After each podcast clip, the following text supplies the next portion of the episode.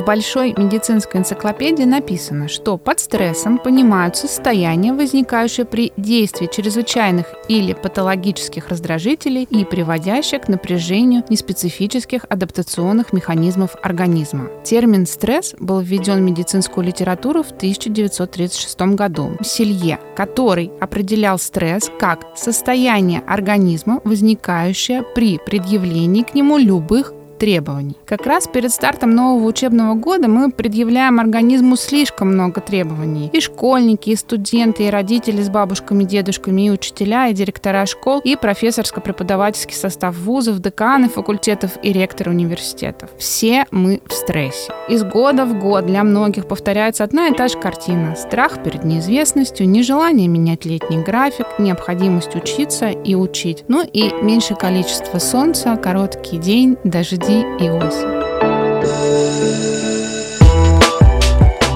Здравствуйте! Вы слушаете подкаст «Расписание на послезавтра», в котором мы пытаемся выяснить, кого, чему, как и где учить. И уж поскольку сейчас пора каникул, мой прекрасный соведущий Александр Гулин, директор частной школы Снегири, в отпуске. Вести этот стрессовый выпуск буду я, Марусь Миронова, главный редактор Forbes Education. И в этом выпуске мы будем искать ответ на вопрос, как же всем нам войти в новый учебный год без стресса. И с нами в студии доцент кафедры общей и практической психологии Московского городского педагогического университета, кандидат психологических наук Лариса Овчаренко. Здравствуйте, Лариса. Я всех приветствую. Ну что же, предлагаю начать все-таки с того, что определимся и договоримся о терминах, что такое стресс, потому что то, что я произнесла в начале в подводке, это слишком научно и сложно звучит. А вот на простом языке, когда мы говорим стресс, то что мы должны подразумевать и какие у него есть признаки? Стресс — это действительно состояние. Это состояние организма очень всеобъемлющее, включающее в себя и эмоциональный отклик, эмоциональные переживания, физиологическое переживание, да, физиологический отклик организма, когнитивный отклик, то, что я думаю про свое состояние и на разных-разных-разных уровнях, на поведенческом в том числе, это так или иначе проявляется. Вообще стресс — это любое напряжение. Любое любое давление, любое напряжение, и это то состояние, которое испытываю я, когда попадаю в какие-то обстоятельства. Угу. И поэтому, если я попаду в некоторые обстоятельства, вы попадете в некоторые обстоятельства, ваш соведущий сейчас находится в каких-то обстоятельствах, каждый из нас отреагирует очень по-разному. Попадем мы втроем в одно и то же обстоятельство. Вот сейчас мы с вами в студии, угу. а слушатели нас слушают в каких-то своих условиях. И вдруг громкий какой-то удар, и мы с вами будем вот вздрогнем. Мы с вами обязательно отреагируем, и у нас будет будет такая история, что случилось. И это первая фаза стресса. То есть любые новые обстоятельства, любые обстоятельства, с которыми мы не знакомы или к которым мы не готовы, которые являются новыми для нас, они могут быть стрессогенными, то есть принести вот это напряжение. Уже то, как мы это воспринимаем, то, как это отзывается на нашем организме, на нашей личности, на наших эмоциональных различных переживаниях, это уже будут наши индивидуальные реакции. Поэтому мы стрессом называем любую ситуацию напряжения, какой-то новизны, на которую мы реагируем. Поэтому это есть не специфическая реакция. То есть неважно, что происходит вокруг, каждый из нас это воспримет определенным образом, определенным ответом. Для чего? Совершенно верно. Великий в этом смысле, действительно великий австро-венгерский психофизиолог, физиолог Ганс Селье в свое время сделал открытие, которое до сих пор никто по-другому не объяснил. Очень многие теории, которые потом как-то дорабатывались, дополнялись. Но вот то, что Селье сказал о стрессе, мы этими данными пользуемся до сих пор. И он называл стресс способом адаптации на самом деле. Он говорил о том, что стресс — это адаптационный синдром. То есть если бы не было бы стресса, мы бы с вами не адаптировались. А в общем историческом развитии человечества, если бы не было стресса, мы бы с вами не дошли до всего того, до чего сейчас дошел современный человек. Потому что именно вот эта новизна, наш ответ на какие-то новые обстоятельства заставляет нас что-то придумывать, идти дальше, развиваться, расти, усложняться функционально и так далее. И поэтому стресс Канцелье еще давал одно потрясающее определение. Он говорил, что это приправа к нашей жизни. Потому что если бы не было стресса, мы бы не развивались, мы бы заплесневели, мы бы оставались на одной и той же ступени развития. Поэтому я изначально всегда говорю, что когда мы произносим слово стресс, очень многие, ой, это так плохо, и мы всегда в отрицательной коннотации рассматриваем это понятие. А я как раз всегда популяризирую ту историю, что стресс, в принципе, это нам дан как раз для положительного толчка, для того, чтобы мы получили новое какое-то понимание, мы адаптировались, мы что-то в себе выработали или что-то придумали для того, чтобы как-то справляться справляться с новыми какими-то обстоятельствами и, собственно говоря, шли дальше. Поэтому, если резюмировать, то стресс это для адаптации. Стресс это то напряжение, которое нам позволяет продвигаться. Стресс действительно бывает отрицательным, что ж тут греха таить. Угу. И эта коннотация понимания а, этого термина и его проявления абсолютно точно бывает отрицательным. И тогда мы это говорим о том, что это дистресс, а есть эустресс положительный, да, когда мы радуемся подарку, встрече. Вот мы выехали на море, и мы увидели и вот эта вот история, это про положительный стресс. Но это тоже стресс, потому что работают три фазы стресса. Первая, которую мы с вами уже чуть выше сказали, это фаза «что случилось?» или фаза тревоги, когда я не понимаю, что происходит, или я не могу осознать, что я вот, я уже на море. Дальше это, да, фаза так называемое приспособление и выбросы всех ресурсов, прежде всего гормональных ресурсов, адреналина, норадреналина. И дальше происходит, да, приспособление, совладание со стрессом. Ну и неминуемая фаза истощения или латентная фаза, которая которое наступает после любого напряжения. Поэтому стресс – это некоторое напряжение для того, чтобы адаптироваться, для того, чтобы приспособиться к любым новым обстоятельствам, ну и в том числе, конечно же, к новому учебному году. Эх, ну то есть каникулы для нас это тоже стресс для всех. Да. То есть мы из одного стресса переходим в другой стресс и довольно за короткий период времени, потому что, ну, каникулы принято считать, что три месяца, но на самом деле у кого-то там полтора-два месяца получается. Какой ужас, какая невкусная приправа в нашей жизни.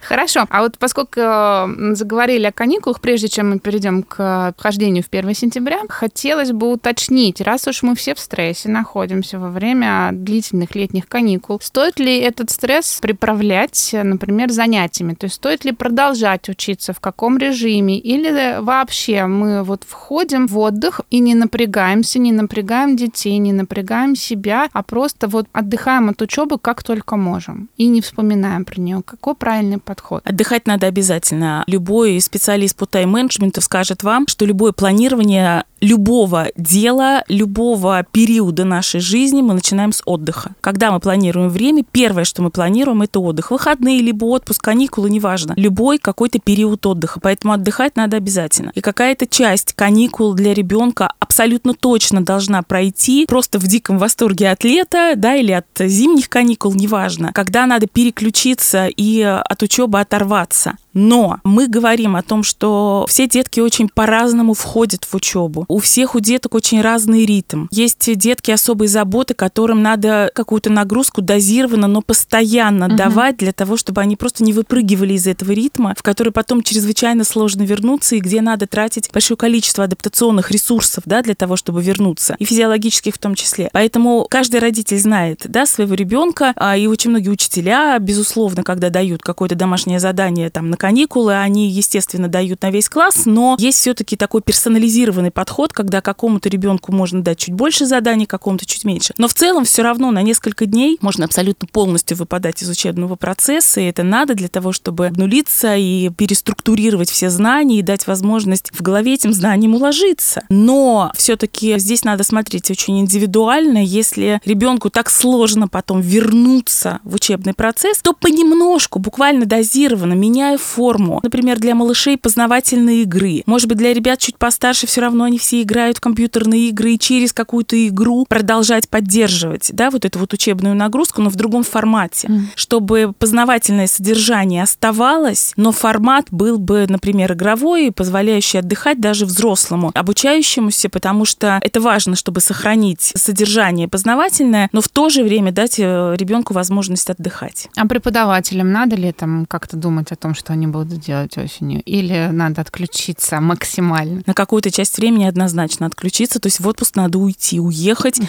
И вот эта вечная мечта сейчас современных людей, да, куда-то уехать в глушь без выключить интернета, телефон, да, да, выключить все гаджеты. Не очень многим это удается делать, но на самом деле это очень важно. Хотя бы на несколько дней такой вот информационный детокс. Это очень важно. Но по себе знаю, да, я как преподаватель, я все равно в отпуске занимаюсь дальнейшим планированием будущего учебного года. Вот там, например, у меня у самой есть новые дисциплины, я к ним готовлюсь. Я на всех фронтах, что называется, потому что я там, например, смотрю какое-то кино и думаю, классный сюжет, надо вырезать, чтобы потом студентам показать. И это тоже подготовка, uh-huh. да, поэтому я так или иначе обращаюсь, ну, какой-то к основной своей линии. Но точно надо отдыхать, точно надо выключаться хотя бы на несколько дней.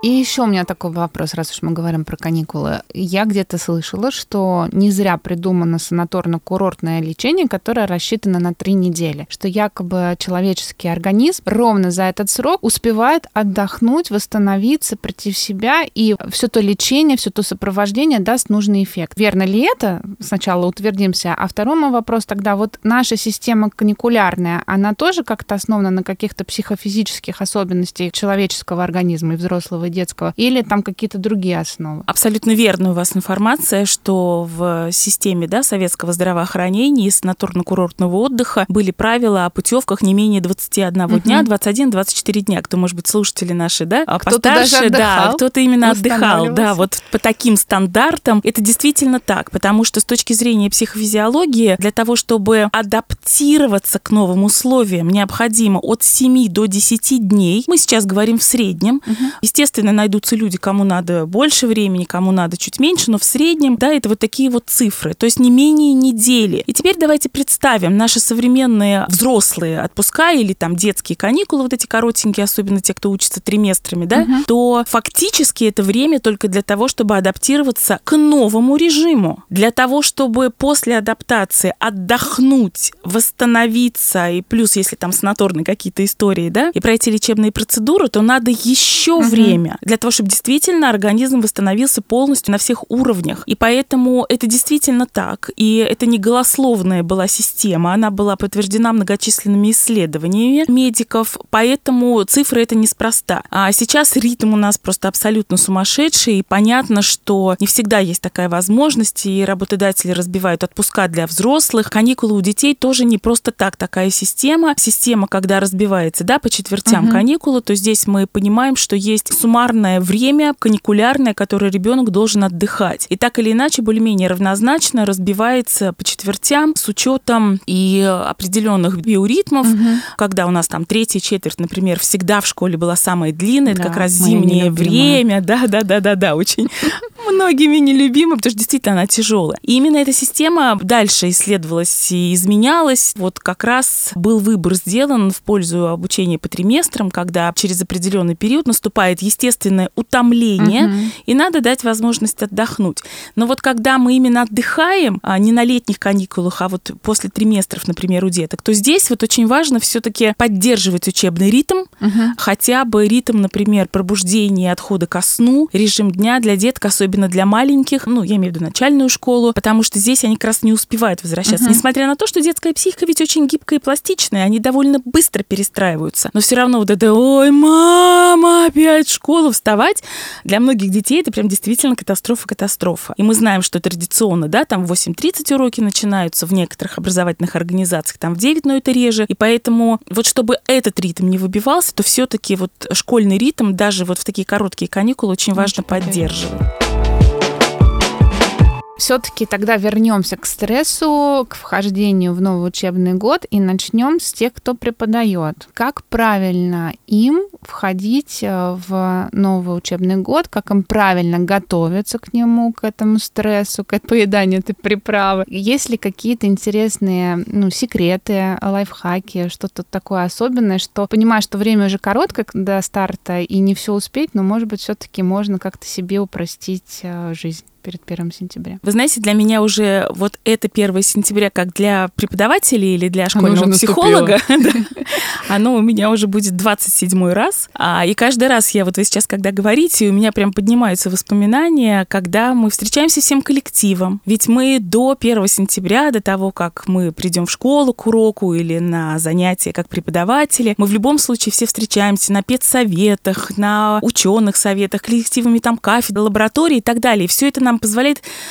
вот вдохнуть новую жизнь. Все красивые, после лета отдохнувшие, загорев. Мы все делимся какими-то впечатлениями, там, фотографиями, какими-то историями. И это вот, вот это та волна эмоциональная, uh-huh. на которой мы встречаемся. И вот очень важно эту волну поймать, то есть быть частью этого процесса, потому что это тоже, вот знаете, такое, когда мы радуемся друг другу, мы улыбаемся, мы всех поздравляем. Ни для кого, для учителей, для педагогов это не секрет. У нас два Новых года, да, с 31 uh-huh. декабря на 1 1 января и с 31 августа на 1 сентября, потому что мы тоже поздравляем друг друга с новым учебным годом. И вот эта волна, она как раз позволяет э, аккумулировать положительные эмоции отдыха и войти в учебный процесс. Но я думаю, что все мои коллеги, будь то учителя, преподаватели, неважно, мы все равно начинаем рассматривать свои индивидуальные планы, свою нагрузку, как это планировать в связи с расписанием свою жизнь, и это тоже уже настрой, да? То есть очень важно посмотреть свои ежедневники, прикинуть, какая нагрузка, какие дисциплины, и мы загружаем, да, что называется, информацию, и уже таким образом настраиваемся на рабочий год. Но все-таки взрослые люди есть взрослые люди, мы умеем как-то регулировать себя, да, и поэтому, тем более, если работа нам приносит удовольствие, то в этом смысле мы, ну, мне кажется, это самый главный лайфхак, если я люблю то, что я делаю, то я с удовольствием возвращаюсь на работу, я готовлюсь, а тем более, когда мы говорим именно о преподавательской, обучительской деятельности, это же всегда обмен. Угу. Я вот помню вот этот кайф в школе, когда я работала, что ты приходишь в школу, тишина, нет детей, никого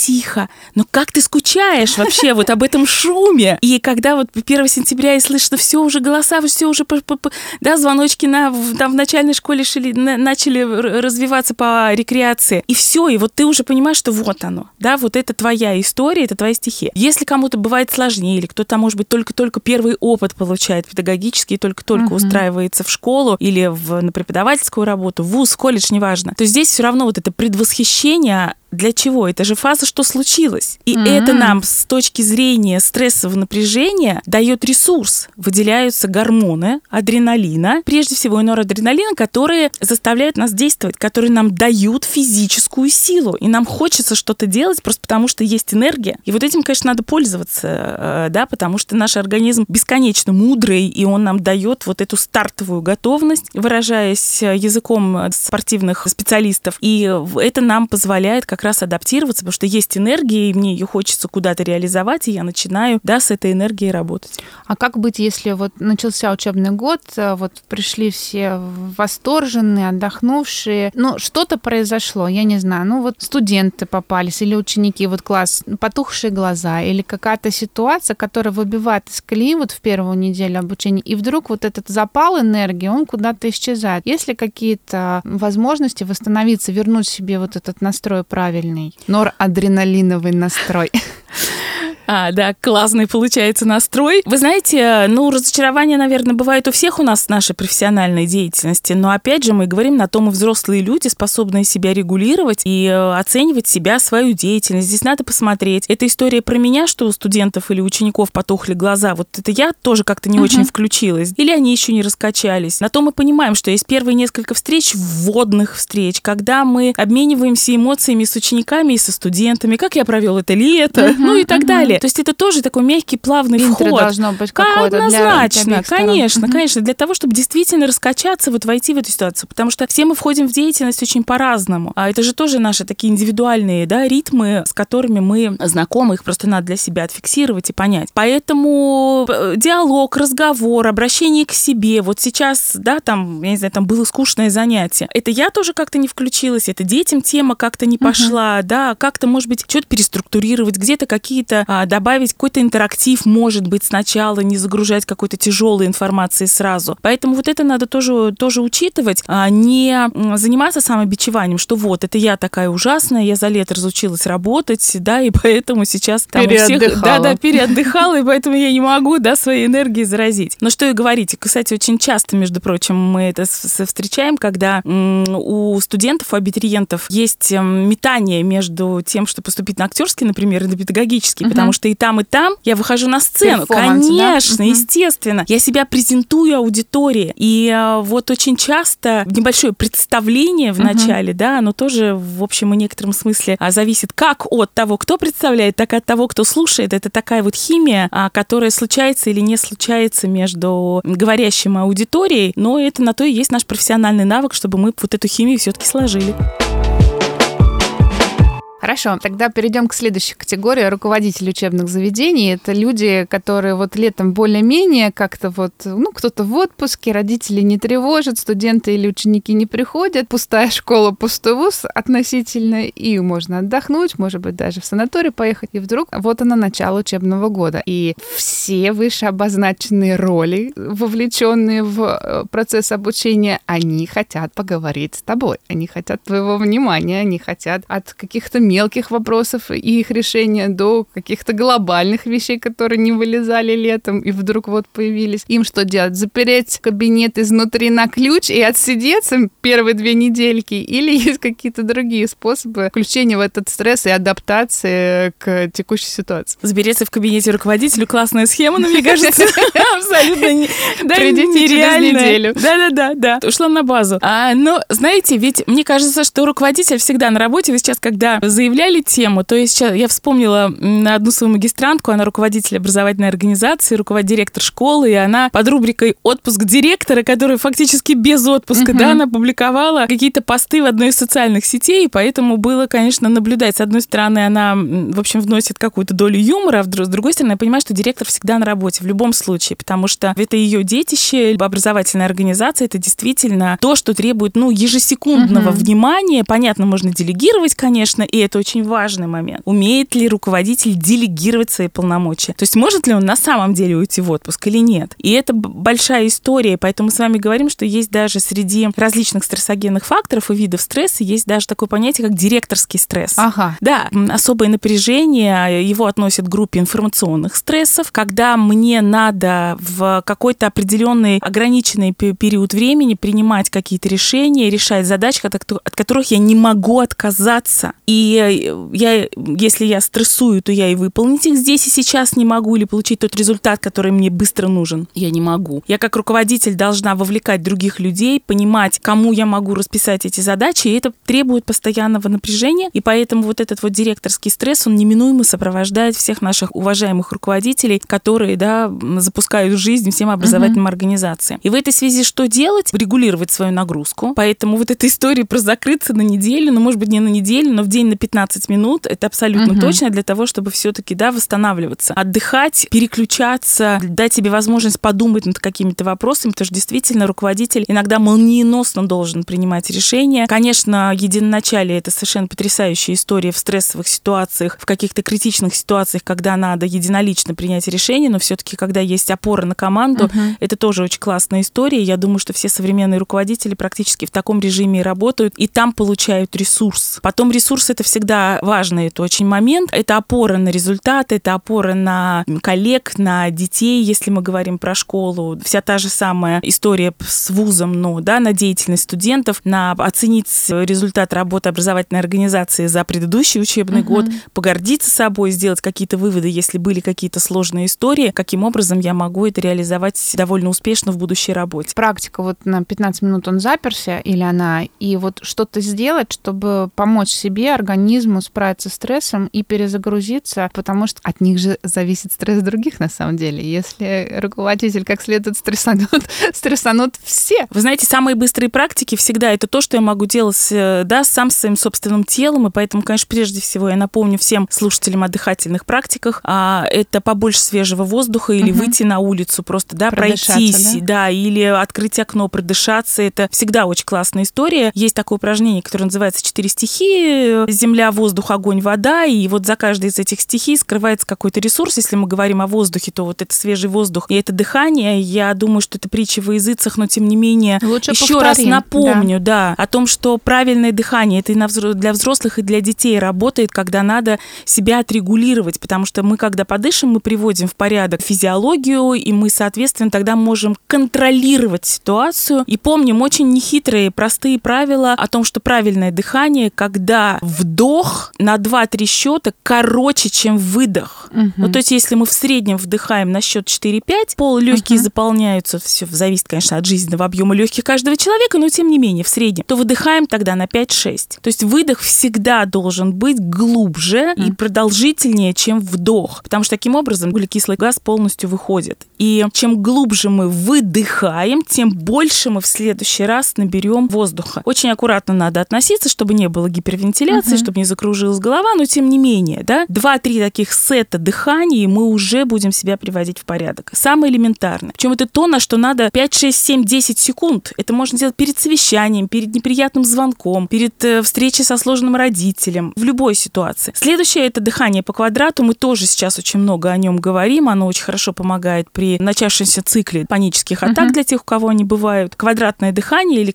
да, дыхание по квадрату, когда мы на одинаковое количество секунд э, дышим, выдыхаем, задерживаем дыхание и так далее. Начинаем там с двух-трех секунд, потому что обычно, когда много там гнева uh-huh. или стресса, тревоги, то мы очень часто дышим, мы не можем набрать да, полной грудью дыхания. Поэтому здесь как раз важно вот, ну, раскачать эту историю и заодно параллельно привести себя в порядок. Можно начать с двух-трех секунд. Вдох на 2-3 секунды, задержали дыхание на 2-3 секунды, выдох 2-3 секунды, задержали дыхание на 2-3 секунды. Каждый следующий сет по одной секундочке прибавляем. 3-4 секунды вдох, задержали дыхание, 3-4 секунды выдох, задержали дыхание. И дальше можно на третий сет, и мы уже увидим, что мы стабилизировали свою физиологию, а значит, за ними, естественно, подтягиваются эмоции, они очень сильно опираются на физиологические процессы, и мы уже понимаем, что мы более или менее приводим себя в порядок. Поэтому это то, что очень-очень-очень а, быстро делается. Любая двигательная активность. Если есть возможность пройтись по улице, классно, нет, ходите в кабинете, нет, встаньте куда-то в уголок и просто встряхните с рук, как это знают uh-huh. все учителя. Мы писали, мы писали, наши пальчики устали, и мы стряхнули напряжение с рук.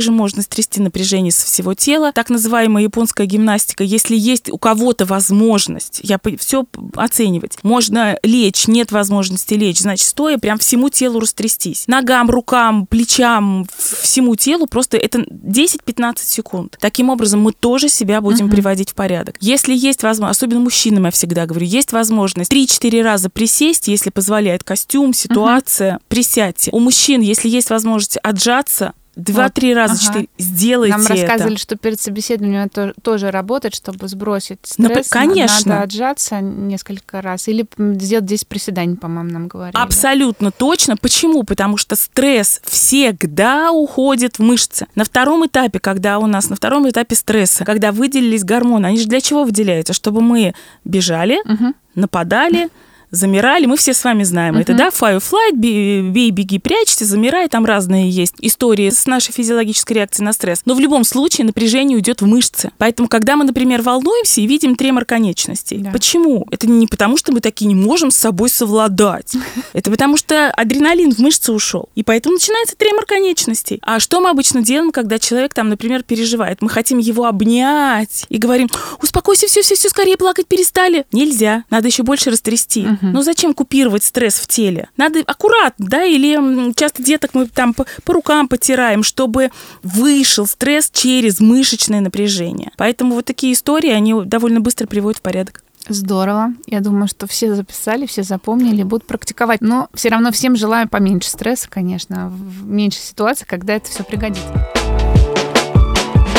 Ну, теперь шкурный вопрос. Как родителя, которому вот-вот предстоит 1 сентября встать пораньше, всех собрать, выпихнуть из дома, проводить на линейку. В прошлом году, кстати, было еще и холодно, и мы померзли хорошенечко, пока вся процедура прошла, весь ритуал. Что же нам, бедным несчастным, делать? Вот мы все лето не знали, что делать с этими детьми, как их развлечь, как их отдохнуть, как им не дать забыть, что такое учеба. И это тоже стресс, правда, потому что когда у тебя рутина школьная, вроде бы все по расписанию, расписании можно планировать, то летом э, режим сбивается, и каждый из нас пытается хоть как-то во что-то, э, в какой-то формат упихнуть эти месяцы для того, чтобы, ну и самим справляться, и детей в стресс не выводить. Так вот, что нам-то делать? Как нам быть? Нам тоже начинать вставать уже заранее, да, пораньше, и всех будить, э, и лишаться той самой чашечки утренней кофе в тишине. Когда начинаем, мы ждем начала учебного года, особенно это для школьников, конечно, характерно. Они все-таки в большей степени еще зависят от родителей, от того, что родители организуют их жизнь и пространство, и в том числе временное пространство, то в этом отношении вся семья возвращается в этот ритм абсолютно точно. Если, ну, вся семья отдыхает, да, например, а потому что мы понимаем, что родители летом тоже могут продолжать работать, и у них свой тоже ритм. Но в этом смысле вся семья возвращается в школьный ритм потихонечку, да, хотя бы там недели за две мы уже начинаем чуть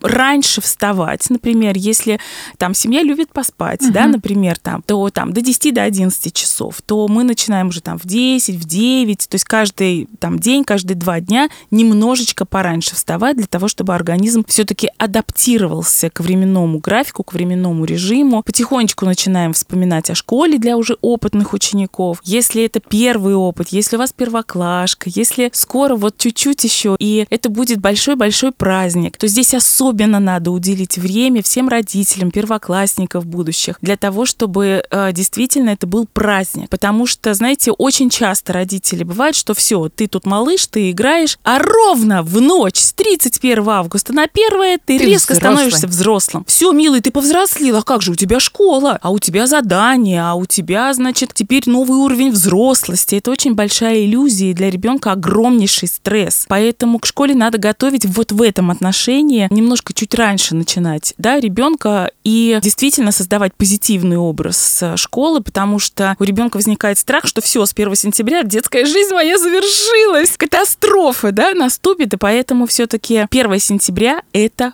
праздник, можно там какого-то в конце августа, какой-то да, там либо прогулку, либо какой-то домашний праздник, чаепитие, я не знаю, там испечь пирог и вот отметить будущую школу. То есть сделать это действительно вот таким очень важным моментом для подготовки, для перехода, постепенного перехода вот к новому статусу школьника. А я сейчас буду адвокатом дьявола. Уверена, что часть родителей, ну, в том числе первоклассников, тем не менее, услышав, что школа это праздник, э, надо позитивный образ формировать, а у них у самих очень негативный опыт. И ужасные воспоминания о школе. Я таких людей знаю лично, вот поэтому спрашиваю. Они, мне кажется, психологически не готовы создавать иллюзию праздника. У них это получится очень фальшиво мне так кажется. А они могут попытаться, но дети же чувствуют, э, что что-то не так. Они будут и понимать, и чувствовать, что их обманывают. Это еще хуже, мне кажется, чем просто сказать, у меня был негативный опыт,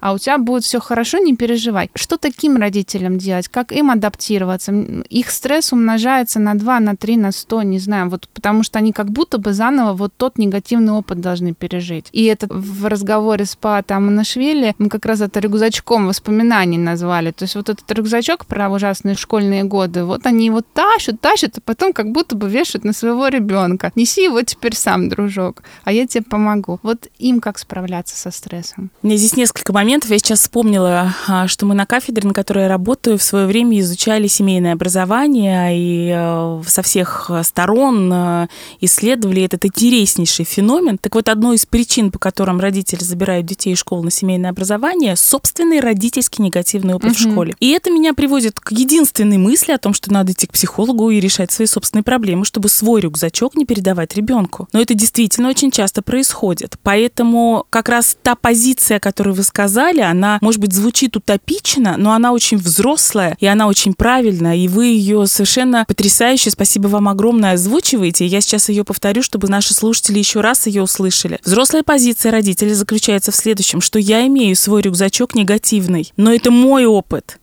А у тебя, малыш, да, сложится свой опыт, и поэтому не переживай, у тебя все будет хорошо. Это очень взрослая позиция. Но действительно, не все родители, да, там столь психологически просвещены и, может быть, желают с этим разбираться. Поэтому здесь очень важно это у себя, у родителей отследить, угу. что это я не хочу в школу идти как ученик, но сейчас я в роли родителя, у меня сейчас другая история. Сейчас я ребенку а, хочу создать этот положительный опыт и помочь ребенку сформулировать этот положительный опыт, несмотря на свой рюкзачок. Это прям сложная работа, и я всем желаю с ней справиться.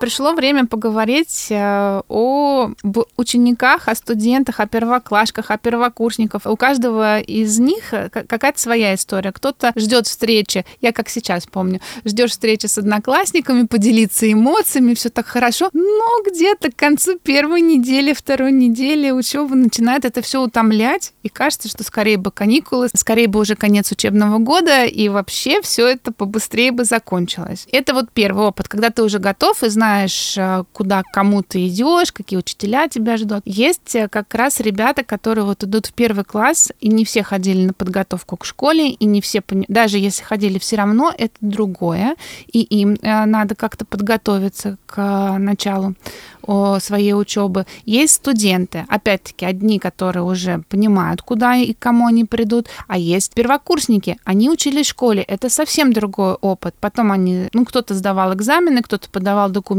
выбирал вуз, а, и вот их ждет 1 сентября совсем другой формат учебы, другие преподаватели, другой подход. Все-таки учитель, он по-своему дает предмет, да, своя, свои методики а, школьные, своя история. В вузах по-другому. Есть даже вузы, когда ты сам, о господи, должен выбирать предметы себе, что, как, когда родители в шоке, зачем вы моего дитятку заставляете что-то выбирать, он ничего в этом не понимает. Какой выбор? Дайте ему программу, он по ней пойдет по привычке. И здесь опять-таки конечно, родители играют свою роль. Так вот, э, давайте как-то коротко, емко каждой из групп дадим какой-то свой совет, э, как правильно подготовиться к началу учебы. Я сразу хочу сказать о том, что стресс в нашей жизни происходит не только, когда мы да, говорим об учебной деятельности, а он происходит э, ежедневно в той или иной степени, поэтому все-таки даже малыши так или иначе уже адаптируются, у них вырабатываются свои адаптационные ресурсы, у них есть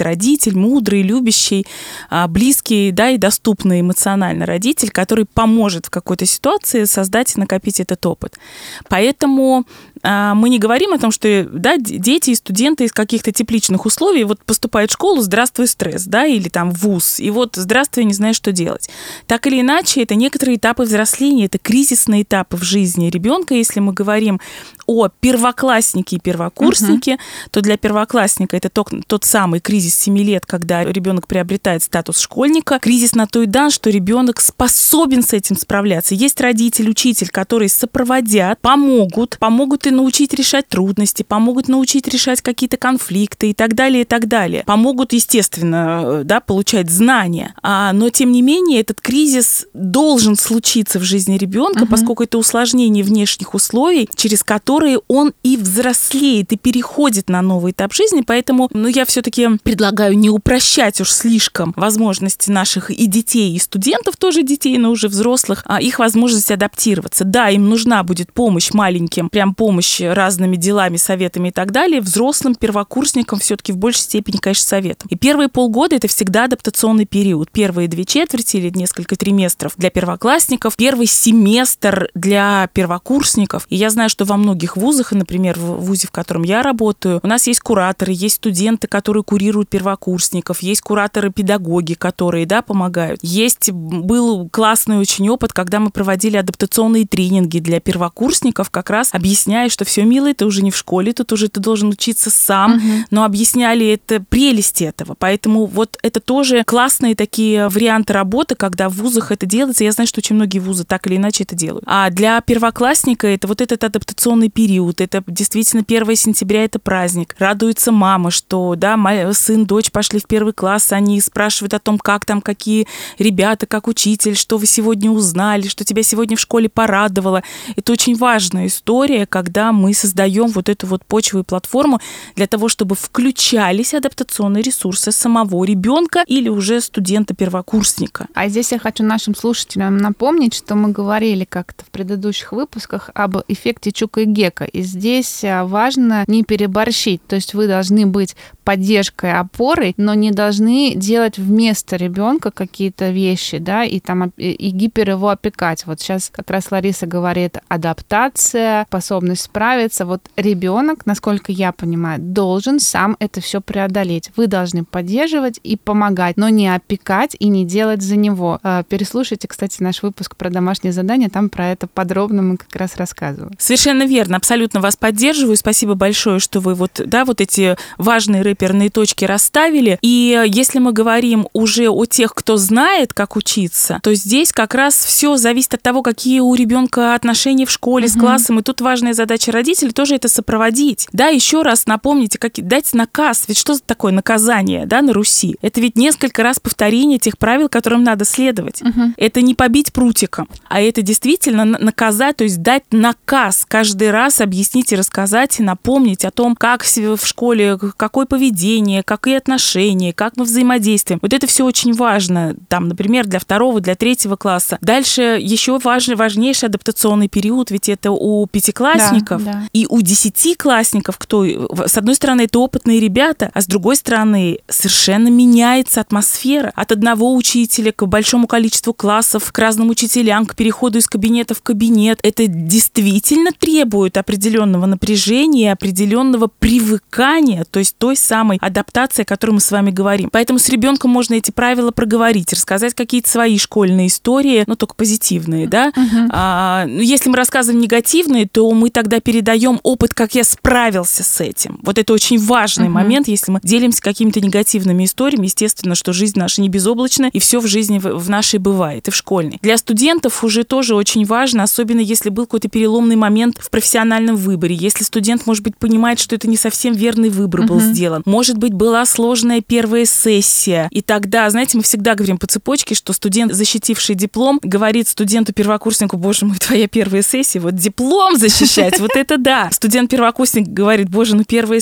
первая сессия, твою ЕГЭ сдавать. Вот сессию сдать, первую преподов всех пройти, вот это нагрузка. Угу. Ну и дальше да, происходящее. Да, по цепочке делимся опытом. Совершенно верно. Поэтому здесь мы имеем как раз вот эту историю о том, что она правда очень... Так это вот и есть та самая адаптация, когда мы собственный опыт можем припомнить. А первоклассник, например, у него есть какой-то опыт дошкольника. Если нет, то тут, конечно, родители помогают. Дальше у пятиклассника есть опыт того, как он в первый класс пришел. Может быть, он школу менял. И вот это тоже родители помогают это актуализировать, да, и напомнить, а вспомни, как ты в первый первый класс пришел. А помнишь, мы школу поменяли, а ты тоже немножко опасался. А помнишь, учительница у вас заболела, а другая заменяла. Помнишь, как ты тоже переживал? Да, как ты придешь и как тебя новый учитель встретит. Мы помогаем ребенку этот опыт осознать и его вспомнить и к нему так или иначе подойти. А если мы говорим о студентах, то здесь то же самое. Ты сдал сессию первую, ты уже теперь это знаешь, и вот это твой опыт, который ты можешь дальше использовать. Я всегда говорю студентам, говорю, спросите у старшекурсников, кто как кому как подойти, с кем как о чем, uh кто как на кого как настраиваться. Это классная история. Спросите у своих же. И это то, что тоже позволяет и помогает дальше потом адаптироваться. Да, все это звучит, конечно, неоднозначно на самом деле, потому что вроде бы все позитивно, но есть свои тонкости. Каждый должен для себя какие-то выводы сделать после нашего сегодняшнего выпуска. И я бы очень хотела вас попросить дать какой-то один совет для всех тех, для кого вот э, ночь, ночь с 31 августа на 1 сентября это не просто ночь, а 1 сентября не очередная дата в календаре. Вот э, какой-то универсальный для всех совет. Но мне кажется, здесь такой он двусоставной будет, да? Первое все-таки, что 1 сентября это праздник. Я всегда говорю ребятам, что экзамены это праздник, а 1 сентября это праздник, потому что это новый этап. И тогда следующий как раз момент, что я жду от этого нового этапа, чего я хочу. Малышам поможет здесь сформулировать, конечно же, взрослый, а взрослые ученики, старшеклассники и студенты способны сформулировать этот ответ для себя сами. Мне это надо зачем? сделать учебу своим проектом. Угу. И если я буду понимать, мне это зачем, то тогда легко будет и курсы по выбору выбрать угу. самим, да, и э, преподавателей выбрать самим, и образовательную траекторию взрослым, я имею в виду, выбрать да, самим, если учеба это мой проект. Прям отлично, мне кажется. Наш любимый вопрос. Зачем, для чего, куда ты двигаешься? Ну что ж, в конце выпуска, чтобы снизить градус стресса, а процитирую маленькую книгу советов Винни-Пуха. Не стоит недооценивать важность ничего не делания, когда можно просто идти, куда глаза глядят, прислушиваться ко всему, что не слышно, и ни о чем не переживать. Друзья, ни о чем не переживаем, задаем себе вопрос, а мне это зачем, и двигаемся в сторону 1 сентября.